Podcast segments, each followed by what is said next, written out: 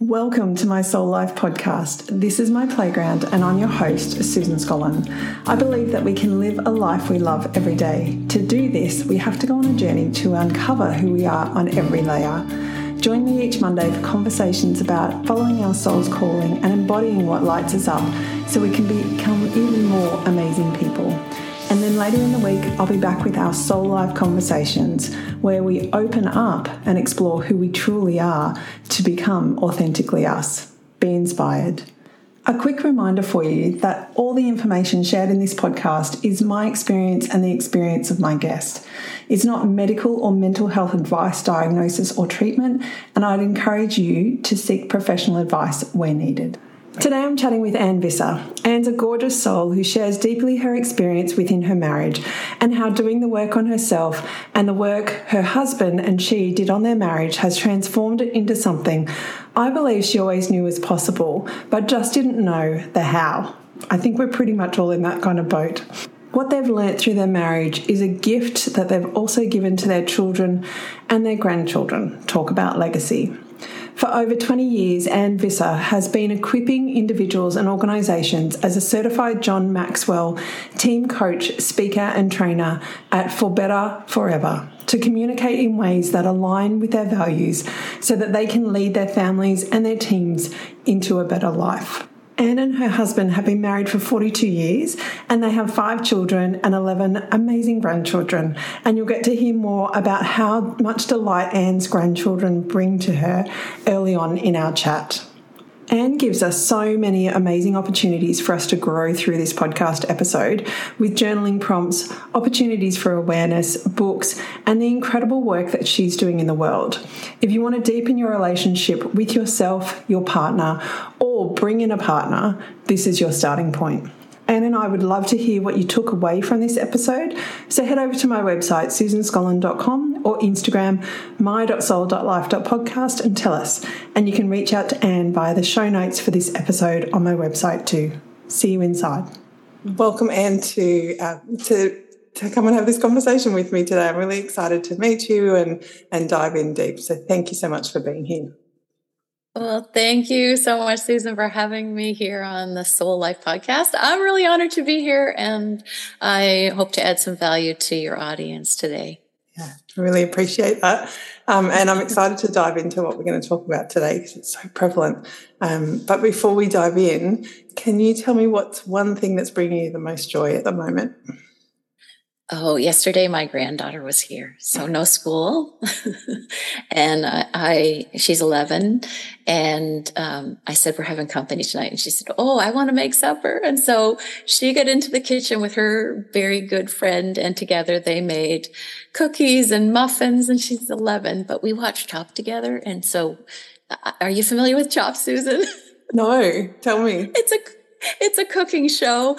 And so that you open a basket and whatever's in the fridge you, or whatever's in the basket you have to work with. Well, whatever was in our fridge, that's what she had to work with yesterday. So yeah. it was great fun. Yeah.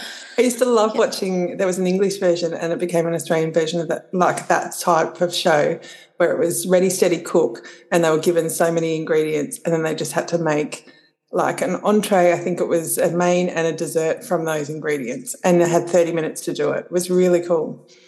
Or 20 minutes sounds, to do it, something like that. Yeah.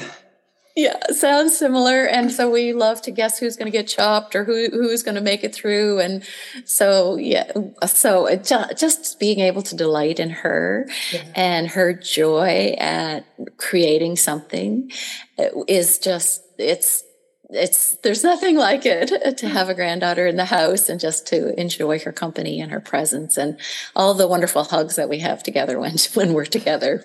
Yeah, I saw a post the other day um, from a, a girl I went to school with, and she was saying, you know, when she was growing up, if she said to her mum, I'm hungry, her mum would say, Well, get an apple. And then if you don't want the apple, well, you obviously weren't hungry.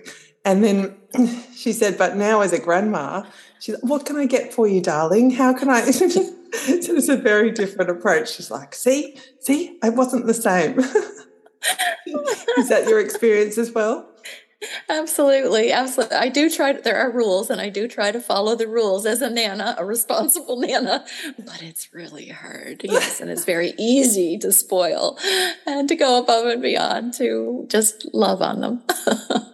Which is beautiful, isn't it? That you get that opportunity. Yeah. yeah. I think it's part of the fun. I would say to my mum, I don't care what you feed him, just tell me so I know what to expect later. Like I just need to need to understand. It's fine. Teddy would get very spoiled, especially as a young one. You know, you know, during COVID, Susan, we had to be apart for a time. And I still remember that very first hug, that first oh. encounter that we had after being separated for uh, several, I don't even know, it felt like eons. Yeah.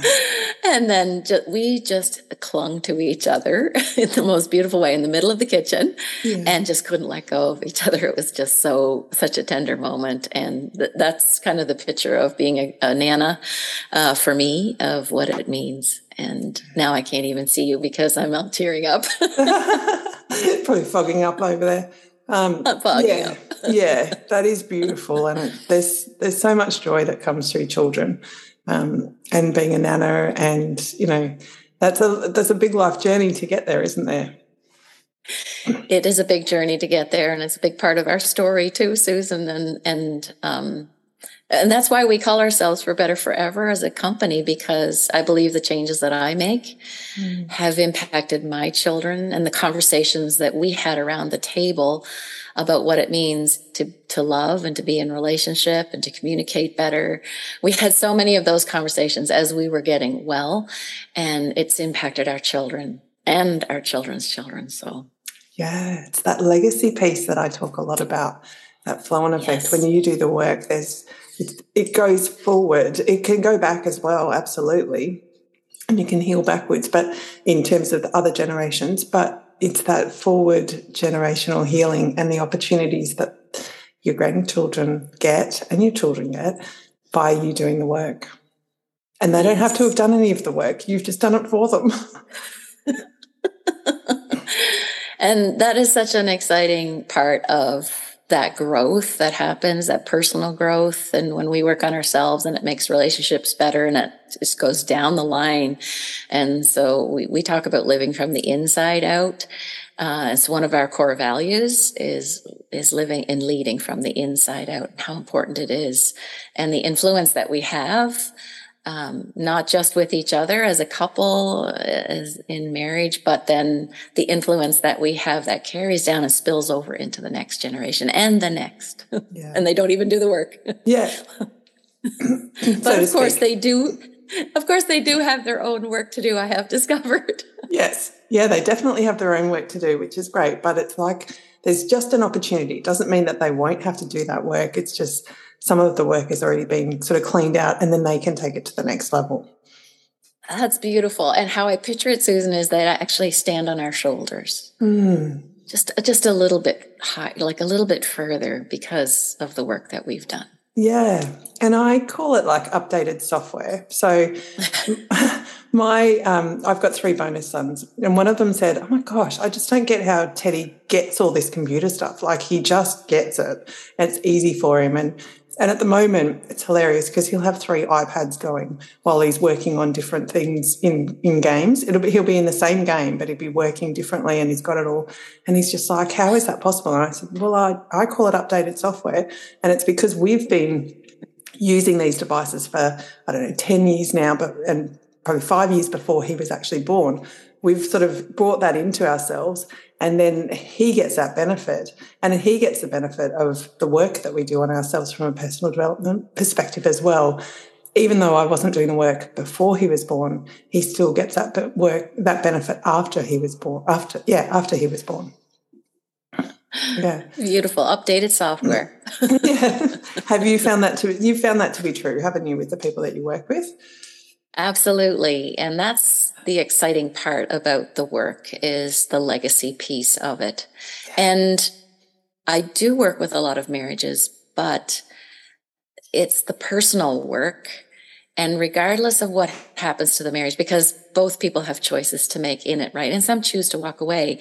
But regardless, what I have discovered is that personal work is so key to walking through that journey mm. and to having an impact with their kids because their kids have already seen the process. They've already seen either mom or dad, they're doing the work and someone else maybe isn't, and they see it all. Yeah. And they're so much wiser because of it. And that's a beautiful piece of the work that we get to do and the impact that we can have on our children. Mm, fabulous. Well, before we get into all of that amazingness, can we step back and go through your journey? How did you get here? Like, what was happening to even come into this work? Because it wasn't what you were doing, was it? Uh, no, it certainly wasn't what I was doing. Um, I actually am a stay. I was a stay-at-home mom, and I was a volu- strong volunteer within my own church and my own community. And I still remember the moment that changed everything for us. Um, but I want to just back up a little bit and set the scene for that moment. I met this young man one summer when I literally could not outrun him. literally. So you were literally could not I was a runner, but he had long legs and I couldn't outrun him. And uh, that year I pursued him. I shamelessly pursued him. I was, I, I was writing him notes in Mr. McDonald's social studies class. I didn't learn much in social studies that year. I was completely distracted. You're, you're in a social studies experiment. I was. I really, I just wanted a date. I just wanted a date with this young man. I was fascinated with him. I was really drawn to him. Um, he was a leader in our school. He was different. Um, he wasn't out uh, partying on the weekends, which is what I was used to. And I was fascinated by kind of his lifestyle and what he was doing. He was leading in our school as a president of our school. He was leading in his young people's in like a, a maritime association. And so he had a lot of leadership. He was the photographer for our school. And so I wanted to know more about who is this guy and what makes him different. And so uh, it was about three or four months later, we became high school sweethearts. And I started wearing his high school jacket and his school ring. That was back in the days when they had high school jackets and school rings. and by the way, those are those are signs of commitment, of exclusive exclusivity. They're saying to everyone else in the school, I belong to him and he belongs to me. And then three years later, we married. And I still remember the photographer saying, I have never seen a couple look at each other the way the two of you look at each other. Mm, that's beautiful. We mm. were crazy in love. We really were. Yeah. And then I was pregnant one month after we were married, very, very sick. And then we had five kids in six years. Yeah. A big, like, you know, compressed time frame of everything happening, right? Having that many yes. kids in that sort of time frame. And that has an impact on your marriage, yeah? It certainly does because you don't have the time to have the conversations you need to have because the bathroom was our office. Yeah. Well, it's good that you had an office. I would say to him, step into the office, let's chat. but very oh. soon the little fingers were under the door and the knock was on the door. What are you doing in there, mummy? Yeah. Yeah. We're having a conversation, right? And then my husband, he worked long hours as a farmer. He still is farming today. And I often felt like a single mom in those years. And we were struggling in our marriage. We were struggling. Uh, we were having the same conversations over and over again, but not really resolving anything. Uh, and one of the reasons was we didn't like to fight. Neither of us. Neither of us wanted to fight. And so, but that meant that we were avoiding the converse, the important conversations mm. that we needed to have until one of us, it would build and build until one of us would explode. Yeah. And then I still remember this moment that changed everything for us. We were on a date. I don't know why these things happen on dates. we the were, only time we you've got sitting, alone. well, I guess that's why it is, right? and we were sitting in our farm truck outside our favorite restaurant, and and that's when I looked at him and I said, "I can't do this anymore." Mm.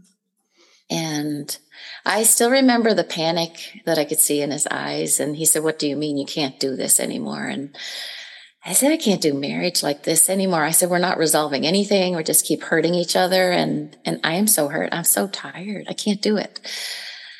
But as I, it, that disrupted what was happening.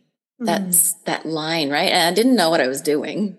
Yeah. But now I look back and I said, oh, that's a big disruptor, right? That disrupted what we were doing. And enough that he opened up and he started to talk about what he was feeling and what what was going on for him.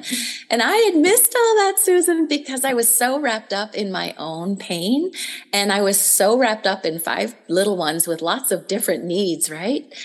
That I had missed his pain. You know, you think that they're adults, these people in our lives, and that they can handle themselves. But the truth yeah. is, you know, I made a promise to care, and that's to care about what's happening with him. And and I had missed that. And we had this creeping separateness, this emotional distance that had crept into our marriage that we just were feeling very separate and very apart from each other. That closeness that we had once experienced, it hmm. was it was a memory, but it was there was a great emotional space between us. Mm-hmm. And I wanted that back. That's what I wanted to get back to. And that moment changed everything for us because we recommitted to each other that we would get the help that we need. And by the way, Susan, I say the bravest thing in the world that we can do is ask for help and go for help. Yeah. And I, I have told my kids, like, just get help, go for help. It, there is no shame. In fact, there is shame in not going for help. Mm. I think, like, I think that it's the bravest thing in the world to do is to ask for help and to get the help that we need.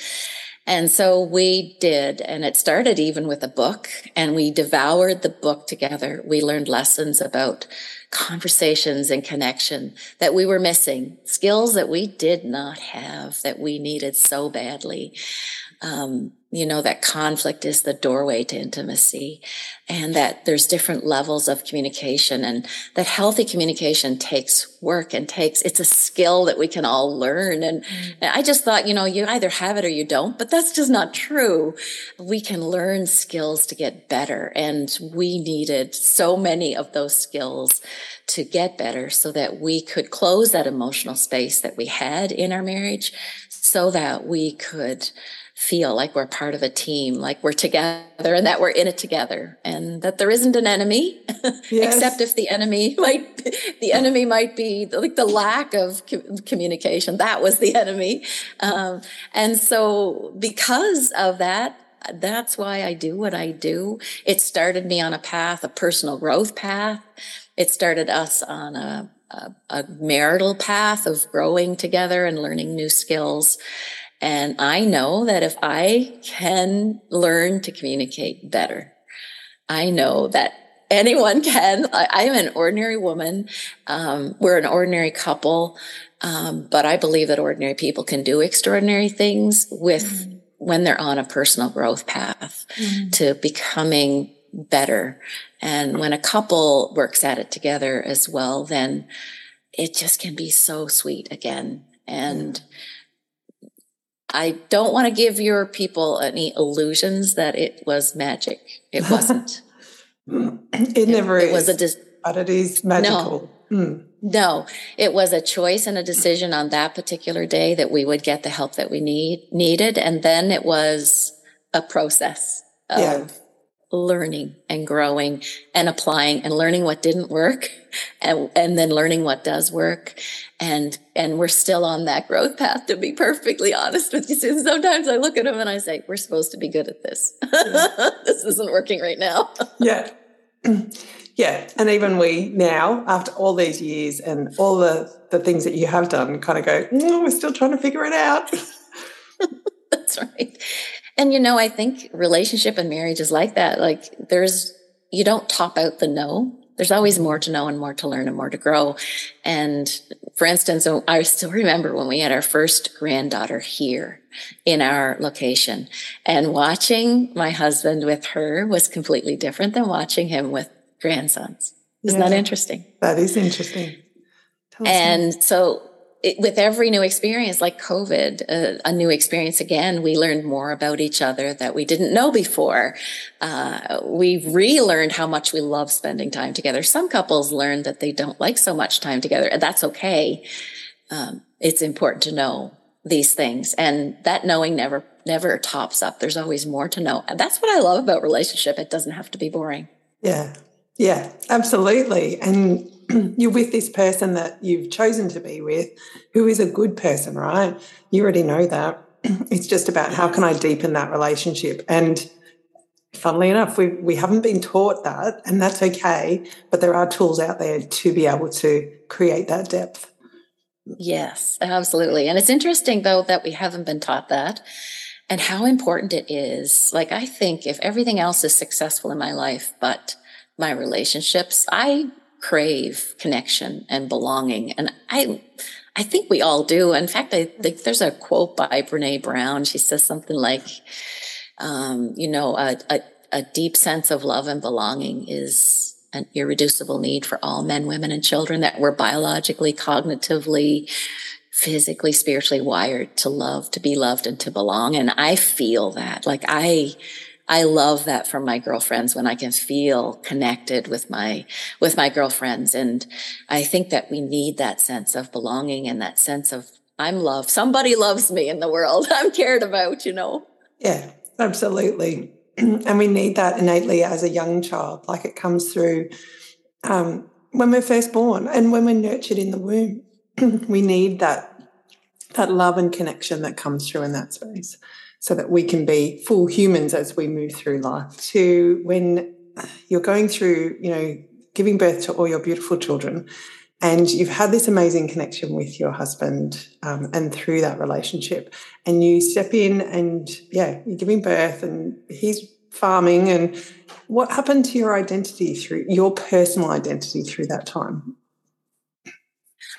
i lost my, myself yeah. I, I i really did i lost myself and our identity can shift and change right as we go through different situations i became a mom I became a wife, I became a mom, and I lost Anne. And of course, I was very young too. So in in retrospect, I didn't even know myself very well.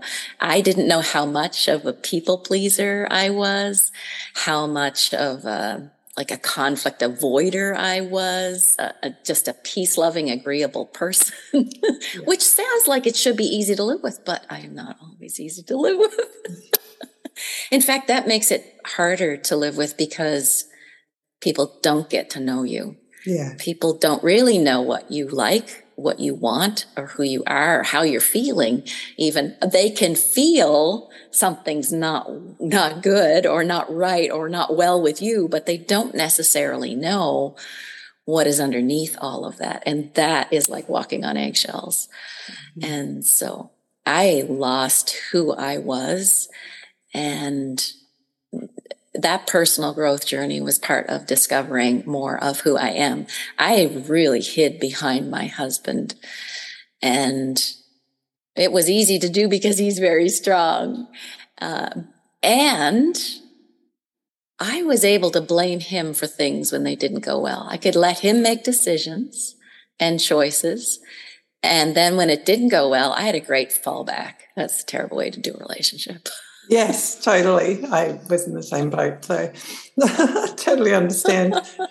and it is, it's detrimental to the relationship around, you know, if you're, you know, projecting effectively onto them, you know, you, well, you made the decision, it's your fault. I'm like, hang on a minute, we're, we're supposed to be in this together. Where is the team here? The team isn't isn't there. Right. And I remember we were on holiday in Mexico and he said to me, okay, how about you make all the decisions today and we switch back and forth and tomorrow I'll make the decisions about where we go and what we do and and then we'll just switch back and forth. And I still remember walking the beach that day and I was asking him, what about if we went and we did Mexican tonight? What do you think about that? And he'd say, no, it's your decision. Yeah. I was like, oh, there's a lot of pressure. Isn't that ridiculous? But seriously, I re- on that trip, I learned how much I relied on him and how I did not make my own decisions and my own choices and didn't even know what I wanted. Yeah. Which is why I teach my people the three C's of pivotal conversations. And that is like, know what you want and have them journal out. What are you thinking? What are you feeling? What is it that you really, really want? Mm-hmm. And that was incredibly helpful for me to understand what it is that I really wanted to be able to express it. You can't tell other people what you want if you don't know. Yeah. Yeah, absolutely. And there's some fear in telling other people what you really want, or even telling yourself in what you really want, isn't there? Yes. And yes, and being yeah, yeah, that honesty that that is so important, vitally important for ourselves to be honest with ourselves about what it is and even to be honest about what we're feeling. And it really is a skill. And the more we practice it, the better we can get at identifying what it is we're feeling, what it is we're thinking, and what it is that we really want and what we really need because they're not all the same. Yeah. Yeah. they get all they get all they were getting all smushed up in my mm. brain when I when I could not identify those different parts of me.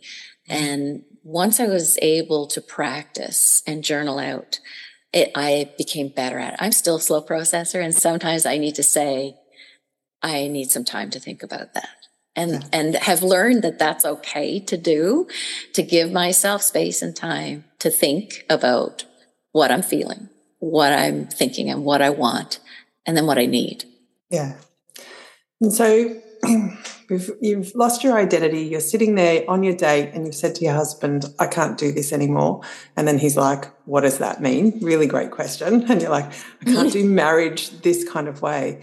It, was it the next step? Was that book, wasn't it? Was that the next step for you? And how did you find the book? Where did it come from? Tell me about that. I went to my mother in law's because I knew she had a whole library of self help books. And I thought, I'm desperate. I'm going to start this morning and I'm going to go and find some help.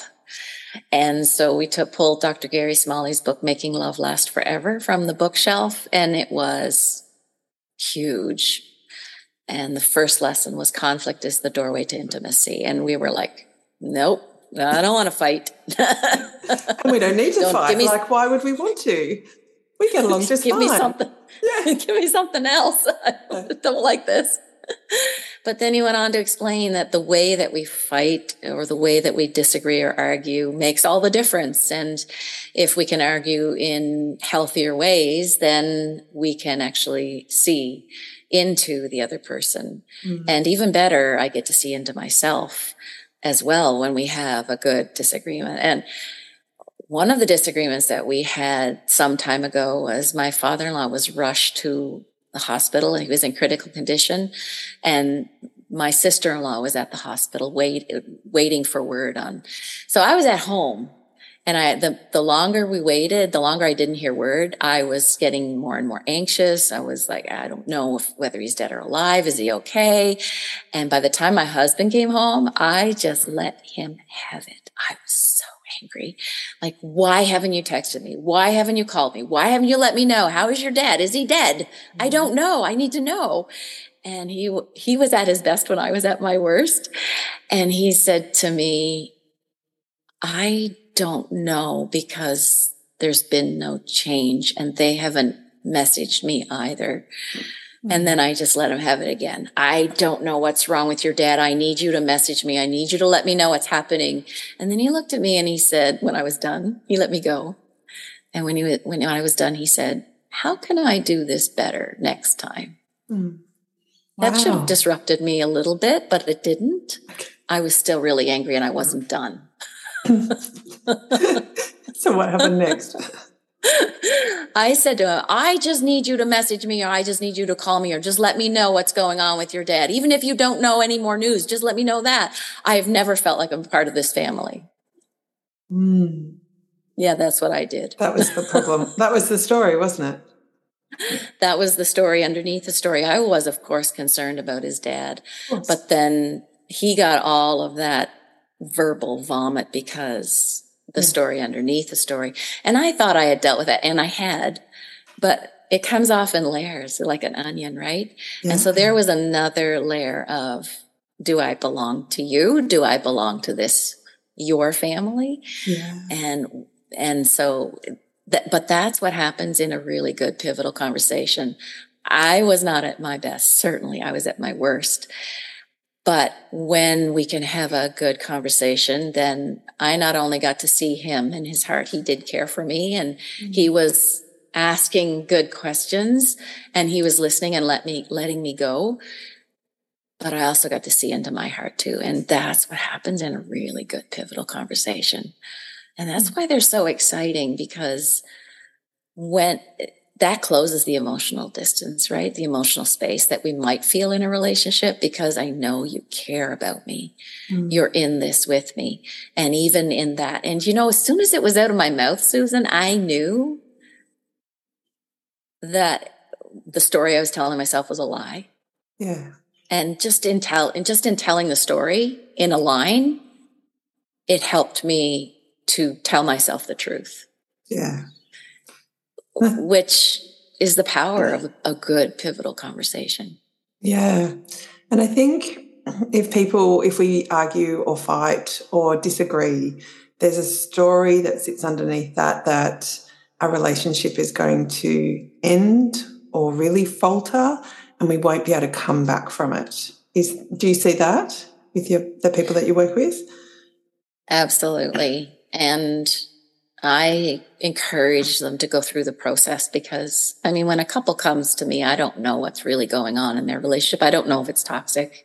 Mm. And we're not talking about toxic relationships here. We're talking about relatively healthy relationships where skills are missing or or there are stories and lies that we're telling ourselves that aren't working and and so it's really important to do the process to get there to that point to realize um, you'll never lose i say you'll never lose um, because in the midst of it, you do learn more about yourself and you do grow yourself, regardless of what the other person chooses. Yeah. But you do also, if it's a kind and good person, you're going to pull closer together.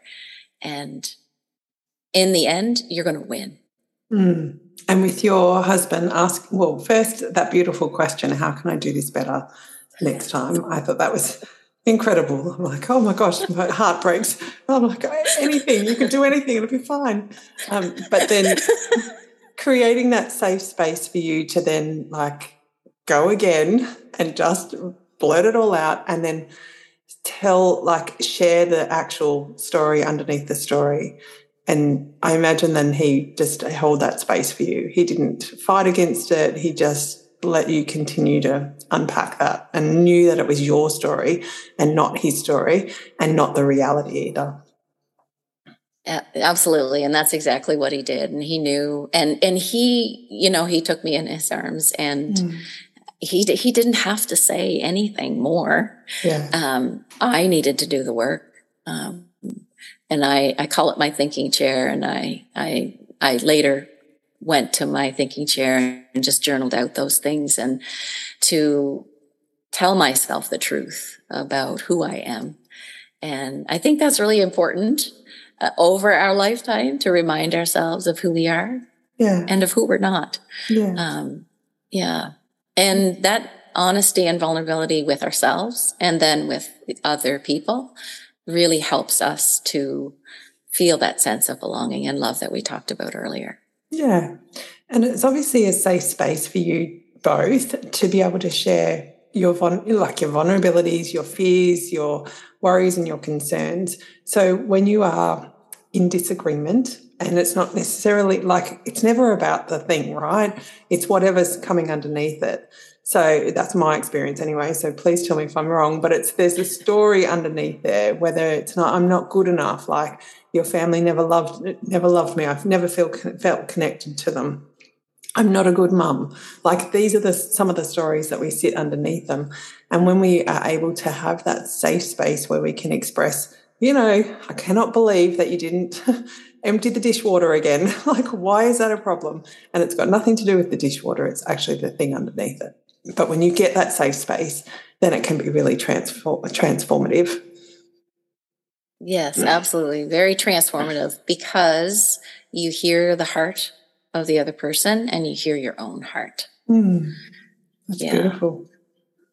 I have found that um, my women really struggle with that vulnerability piece because it's so risky. Like the deeper we go into communication, the riskier it is. So if I'm just talking to you about facts and figures, that's not very risky. Uh, I'm not risking anything emotionally, but if I go down to deeper levels of this is how I'm feeling, and you walk away from that, like I'm feeling like if my husband had turned around in that moment, um, as we were having that conversation, that would have been so stinking hard. Mm. Um, so I'm, it's a big risk when I'm sharing how I feel. And then it's a deeper risk again when I share what I need. Um, and then there's like, there's a, it's being ignored. That need is either ignored, it's not acknowledged. Um, so then that vulnerability piece becomes really challenging or hard, especially if we've tried it in the past and it hasn't worked. It can be kind of like dipping your toe in the really cold water, the icy water again to see whether things have warmed up a little bit and we can actually have that conversation again. Um, but those, the ability to be able to soft, soft startups, like to be able to start in a softer way instead of like we have to talk. Um, but instead to be able to enter into the conversation in a way, uh, I think the only way to do that for me is really to deal with my own emotions first and to know what it is I want, because otherwise I am not clear. I have no clarity in my own head and I can't be clear about what it is that's really going on inside of me and to be able to express what it is that I want. If I don't spend that time to understand and to check my emotions. And then I'm able to enter into the conversation. And it doesn't, I've settled the emotions in my journal. so, like, as well as if I've had any poor intentions toward that person. Yeah. Which I, I can have. Yeah. or, or if I've had any resentment in my heart about toward that person, I can deal with that in my journal so that when I go into the conversation, because often these conversations are not one offs, right? Mm-hmm. We've had them multiple times. Yeah. And so then there's opportunity to check my emotion and to see where am I in this conversation? What is going on? What is my, what's troubling me here? And when I can do that in my journal, then I find I can approach the person almost as if I'm outside of the conversation. Does that make sense, Susan? Yeah, that does make sense. So it's it's giving you that deeper or different perspective and separating the emotions which could come up in that moment from the intent that you want to bring into that situation so that you can be fully there without and you could probably feel those emotions rise that's not a problem but you're still going do you know what? I figured i figured out what i need in this moment and I'm articulating that to you, and I can be fully present for myself, even though you might turn and walk away, or you might give me that blank stare, and you may not know what to say. You may not be able to give me that hug because you're just not there, um, or you may be able to give me that hug. And and even as you're saying that, Susan, I can feel that sense of when I've dealt with those um, those intentions that I have, any resentment that I have, and any other emotions that are going on for me. You know, I feel disrespected, or I don't feel you you really are in this with me, or you care about me, or I'm not enough. Those type of things and stories that I'm telling myself. Then I can hear the other person's heart, and I can even manage, like you said, that blank stare, or I can manage mm. uh, because I somehow I'm not so bought into I have a longer term, I have a better end goal in mind. That's what yeah. I find. I'm I'm in a better place to have a better end goal. So right now, if we can't solve this, I'm okay because I know who I am and I know what's going on in me and I know we can come back to this again later when you're in a better place. Yeah. Does that make sense? Yeah, it does. And it's that vision that you have that the relationship is for you guys forever. And you know, and you can trust in the fact that even though, and I'll just use this as an example, you know, your husband's not right where you need him to be in that moment, you know, based on everything that you've learned, uh, you know, your experience and your inner knowing, that we can come back to this and it's safe to keep coming back to this. And at some point, we won't have to come back to this version of it anymore. Mm. Yeah. I love that. I remember that process. It was stinking hard. yes. but I remember the process of growth. It's like, um, two steps forward, three, two steps forward, one step back, three steps forward, two steps back. like it's just all over the place. And in the beginning, the arguments are closer together and they're deeper and they're harder. But then as we get further away from it, we start to have longer periods of time when we're okay and when we don't have to have such deep emotions about the same thing over and over mm. again. And we get further and further away from it. And then I remember that when it did happen again, it would be like, oh no, we're not back here again in the same place. Yeah. And it feels that way, but it's not.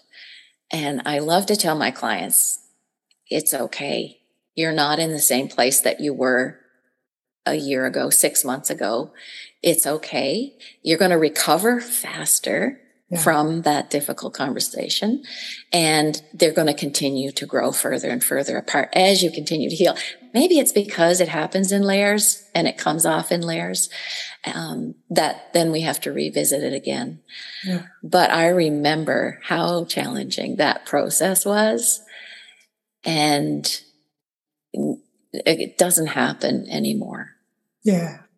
Let me qualify that. Yeah. You're having a thought. I'm having a thought. When, as a farmer, he's working right now. He, we've started into harvest. Um, this is, and as a farmer, when he's working those long hours, he'll have a moment where he might flip back into that. But it's just a moment, mm. and he talks himself through it, and then we close that space again. Yeah. Yeah. Temptation can still be there. And so that's why those skills are so important to be able to manage those emotions again or just go to sleep. Yeah. or just say, honey, everything. you're you're you're just tired. Let's let's go to sleep and let's let's do this tomorrow morning. And then chances are tomorrow morning you don't even need to have the conversation. Yeah, yeah, absolutely. And it's that like like you said, you when you get in those moments, you've been doing the hard work and you can, you kind of feel like you're never going to get there. That's what your brain is telling you anyway.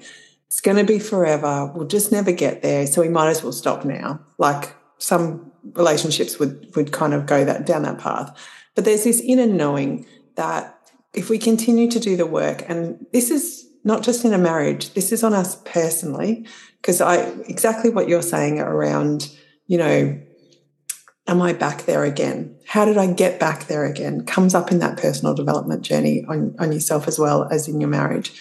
So, knowing that those stories are going to be there and it's safe for those stories to be there, and just to remind your brain, we're doing things differently now. It's okay. And it won't be forever. And you're right about that whole initially, it's like you're back in the mud every single time. And then at some point, there's a gap you're like, oh, what's that? This is really cool. But then you're back in it and you're like, oh, are we back there again? And then the mud, it takes longer to get into the mud. And each time it's longer to get. And to the point where, yes, you can get back in the mud. It's not a problem. But you're at that point where you kind of go, it's fine. We'll move through this. And we still have these sorts of days where in my marriage, we've had one this week. And I just go, oh, that's where we are right now. I can see it. we'll move through this. It'll be fine. He's feeling disconnected. Generally, that's what happens. Um, and or I feel disconnected from the relationship. That's where the aloneness comes in, and it doesn't feel like we're doing things as a team. And I call it we get out of whack. So it's almost like we're in opposition to each other for a little period of time, but it, then it comes back together, and then we get on with things as well. So it's kind of understanding that you go on this journey and it gets easier and maybe it gets harder in some ways because you want to go deeper because you've been doing the work and you can see the benefits of continuing to dip in the work that happens but those things are going to come up. And that's just being human too. Like we've got to allow for that human factor. I think it's so good to have good people around us in those moments susan yeah. to remind us of the work we've done to mm-hmm. remind us um, of the challenges we worked through mm. and to remind us of um, to give up to help us in the moment when we're when we're struggling that the end game that we're there's a longer game yeah and it's not finished today so if today's a bad day it's okay um, and because we've we've learned all those skills in the meantime that we can go back to again and again mm. um, skills to be you know assertive or you know to to choose a good timing mm. to, like a good time to have those conversations not when they're rushing out the door and not late at night yeah yes exactly. Or not when they're tired or when there's a lot of other stressful things going on. That's that's kind of not the time. But you can create a safe space in there to go we can come back to this another time if it's still an issue. And like you said before generally it's not still an issue. Yes. Yeah, yeah so true. So that piece around that disconnect and the aloneness that a person can feel, even though they're in a relationship, is that a personal journey that they need to go on? Or, because often we project that into the relationship and say, well, you should be doing blah, or we need to do this. But is it actually the personal piece that needs to happen first? I think it's a personal piece that's really important to take care of. I call it like soul care. Um, I was out this afternoon. I should have been working. It was a beautiful afternoon. I needed to go for a walk and just, there's something about nature that fills my soul. This is a busy time for him. And I just need to tend to my soul and just care for myself. So, and I find that helps with the aloneness. And I think also it helps just to say, like, I miss you. I used to say you work too much and now it's I miss you. And now it's even to acknowledge to myself, yeah, I'm feeling lonely today. There's something so cathartic about just acknowledging what it is. And before I would have ignored it and blamed him, and you're right, projected it onto him that it was his fault that I was lonely. Um, and so part of that soul care for me would be seeing my girlfriends uh, a little more in that season, especially uh, when I when he isn't here and he's very busy, and not making him solely responsible for my connections, mm-hmm. but having multiple connections. Uh, including online, Susan. I love the online world. Nobody can tell me it's a bad thing. Yeah. because well, I get good. to meet with you today. exactly. Exactly.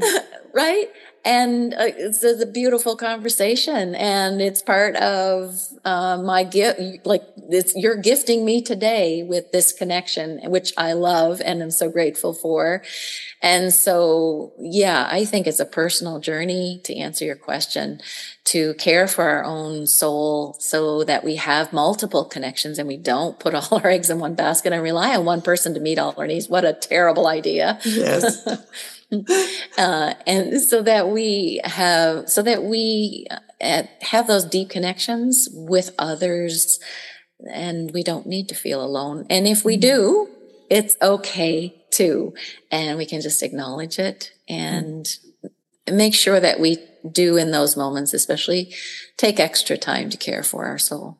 Yeah beautiful. All right well before i get into the wrap up questions is there anything else that you'd like to add I think that it's important to understand what is for your for our for us for all of us to understand what is our end goal. Mm. and so in those moments when we're struggling and when we're having a bad moment or a bad day or a bad week or a bad season even a challenging season um, to remember the end goal and to keep that in mind. For me it's connection. It's all about connection that's my goal for with my people, with my granddaughter, with my grandchildren, with my husband. And so today, uh, might be a difficult day, but my end goal is connection. So what is it today that needs to happen to, to, to facilitate or to make space for some part of connection. I used to ride with him in the tractor. He's not in tractor much anymore. Just to take moments in the tractor for connection, uh, just to make that space and that time. Um, with our granddaughter yesterday, they were making a mess in my house. and, and goal and goal is connection. Yeah. So how can we um, facilitate that and make space for that. So I think it's important to know what is your end goal and then to keep that in mind as you go about your day or as you go about uh, your week and how that can happen and facilitate that opportunity. Yeah, because it can happen in every opportunity, like every connection, like every time you touch base with that person. So your daughter, your granddaughter's in the house cooking, making a mess and what my mind goes to is I can be the cleaner. Like I can come in and tidy up those things because it's important to me, but I'm also building connection with her. We can have a laugh and put the music on. We can do whatever, have a dance, whatever sort of comes out. Or I can just sit there and watch her and her friend do all of the things that they were doing.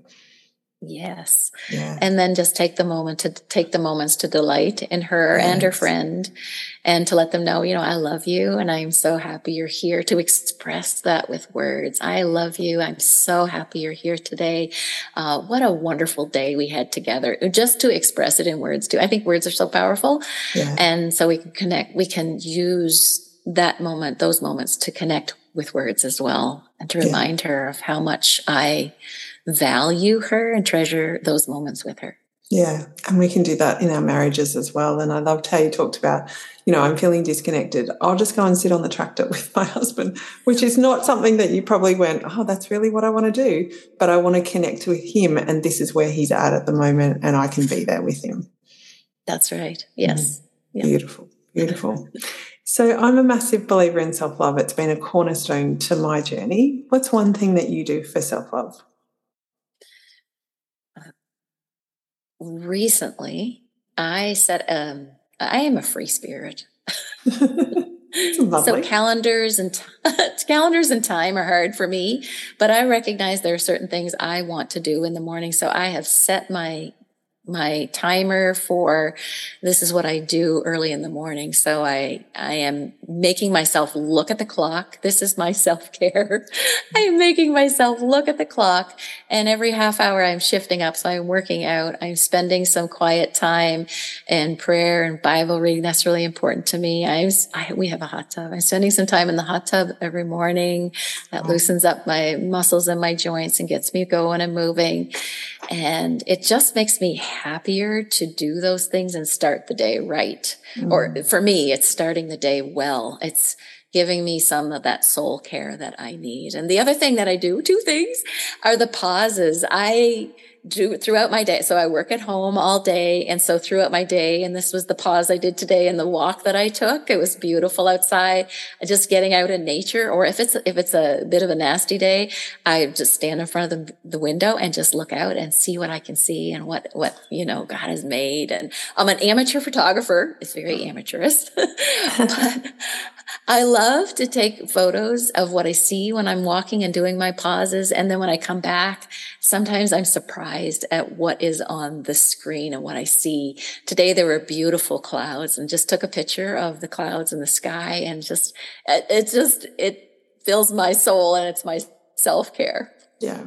Oh, that's beautiful. And that's a really gorgeous, like, mindfulness hack or habit effectively just to stand in front of your window and just look out on you know to the world around you and it can really ground you back into nature can bring you back into the body and bring you back into the present moment which is that's really beautiful thank you so much for sharing that and the hot tub sounds amazing too that sounds like something i'd like to do it is amazing cool. So you've provided so much amazing information um, in our conversation today. If myself and the listeners were to take one thing away and implement it in our own lives in service of you, what would that be? Mm. I think the one thing is to be on that personal growth journey that allows you to have those pivotal conversations and to check your emotions. It's been so powerful for, for me and for us to prepare for important conversations. I find the more I do it, the better able I am to handle a conversation in the moment as well, which is kind of interesting. Even if I haven't prepared prepared for that specific conversation, I get better at identifying, oh, this is what I'm thinking here. This is the story I'm telling myself. This is how I'm feeling here. I'm really feeling overwhelmed, or I'm feeling that this is a really strong personality coming at me right now, and you are completely overwhelming me. No, I'm okay. Yeah. That's my line. I'm okay. yeah. and then it's that piece of just checking your emotions to prepare for those pivotal conversations is so incredibly helpful. So you can clearly articulate what you're feeling, what you're thinking, and what it is that's troubling you, and what it is that you really want. I think that would be the takeaway from today. Yeah, beautiful. And it's so helpful when we can do that. Like I have those moments where you're in the middle of something, or a person walks in and I can feel their energy, and I'm like, why do I, why am I attracted to that energy? What is coming off what are they yeah who is that person? And it's usually a, a, person from my past. It's not necessarily the person that's in the room that i'm trying to that i want to connect with. I'm like oh hang on a minute. That's an old story. So it's great when you can start to see that and start to just feel into it. Don't have to do anything about it. You can allow it all to happen because you can unpack it later as well but just know that you don't get caught up in that moment. You're able to, as you said earlier, sort of separate from the moment and be present with yourself whilst it's all happening. Fabulous. Mm. So tell us where what you're doing in the world and where can people find you? I coach, I speak, I train virtually, uh, individuals and couples, one on one.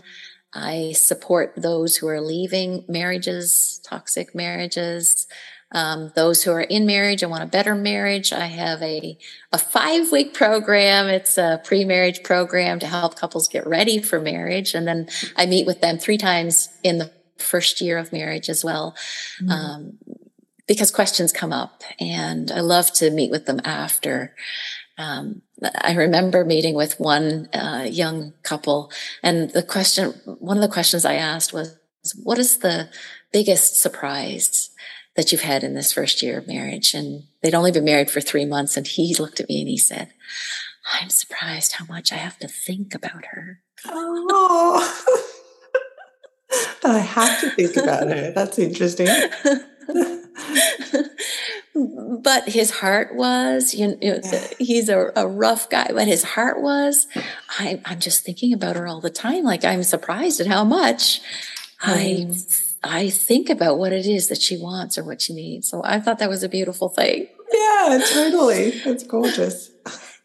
I have a five week course that I run for singles. It's written by Dr. John Van Epp and it's called How to Avoid Falling for a Jerk. Love the program. It's an awesome program. And, and that'll be beginning in November. Um, yeah, we're going to be a little late for that one. That's okay. that's uh, but okay. that's, that's ongoing. But that'll continue on. You can contact me through my email at ann at forbetterforever.com. And I have a membership for Christian women, uh, who, um, faith drives their values and they want the four lanes of communication. We talk about self talk, people talk, leadership talk, and the God talk. Mm, beautiful. Thank you so much. This has been an incredible conversation and incredible just awareness around, and we already knew the importance of communication, but the fact that we can argue and get better in life and in our relationships, and it can actually help us deepen our connection to ourselves and deepen our connection to the person in front of us by getting to those deeper stories. And it can actually be really beneficial. Um, it doesn't have to be toxic, you know, that sort of stuff. So thank you so much for sharing everything that you shared today. I really appreciate you and I appreciate the work that you're doing in the world as well. It sounds incredible. So thank you so much, Anne. Mm, great big thank you to you, Susan, and for the Soul Life podcast. And it's a pleasure to talk with you today and to connect here. And and um, I hope that everyone is just blessed by listening in today. No, that absolutely will be. Thank you. Thank you for joining me today. And I have a couple of small favors to ask. If you love this episode, please share it with someone you love and you know the episode will resonate with. Also, to help spread the word about my podcast, please head over to iTunes and leave me a review. I love hearing your thoughts about my podcast and what's resonating with you. Plus, it helps us share my podcast with the rest of the world, which is amazing. Finally, thank you so much for being here. I'm super grateful for you and I'm truly honoured you've spent your time with me.